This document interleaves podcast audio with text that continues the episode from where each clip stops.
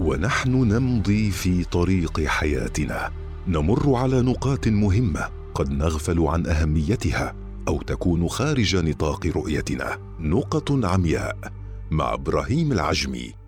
أهلا بكم مستمعينا الأعزاء في حلقة جديدة من حلقات برنامج نقط عمياء والذي نتطرق في كل حلقة من حلقاته إلى أمر مهم قد نغفل عنه في مفاصل حياتنا. ويكون خارج نطاق رؤيتنا فنمضي في ممارسته أو تجاهله فيشق علينا فعله أو يحرمنا الترك فوائده.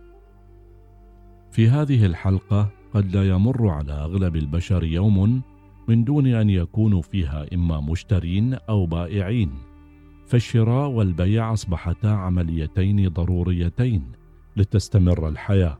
وقد يغيب عن بعضنا أن هناك من السلوكيات لدى بعض البائعين أو المشترين قد يكون في ظاهرها الربح والتجارة ولكنها قد تجلب الشر والخسارة.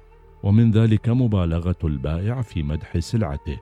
فالسلع عادة ما تنقسم في نظر البائع إلى جيد ورديء ويحدد ذلك هو المشتري وحاجته.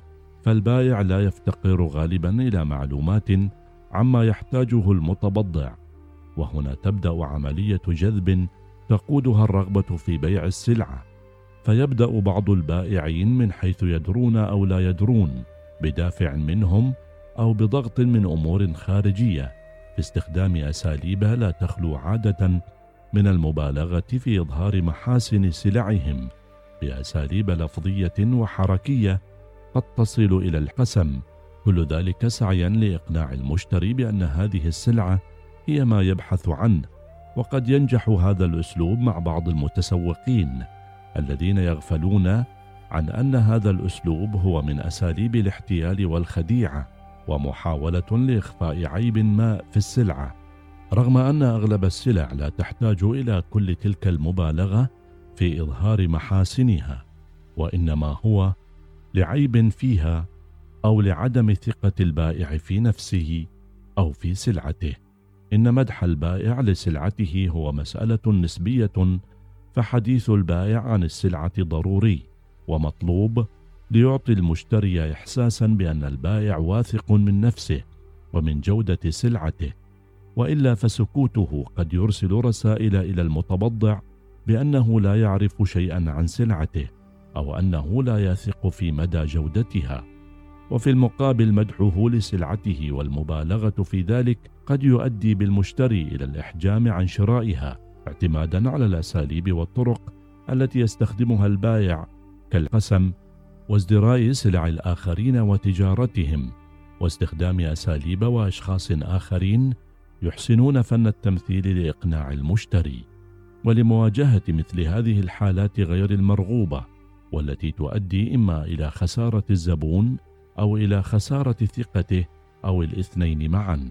يسعى الكثير من المهتمين والجهات المعنية إلى توعية البائع والمستهلك وتثقيفه بالأساليب السليمة والصحيحة ليحقق بيعه وشراؤه الهدف المنشود دون إلحاق الأذى بالآخرين بالابتعاد عن الطرق التي تخفي عيوبا وتظهر محاسن قد يكتشف المشتري حقيقتها ولو بعد مدة من الزمن.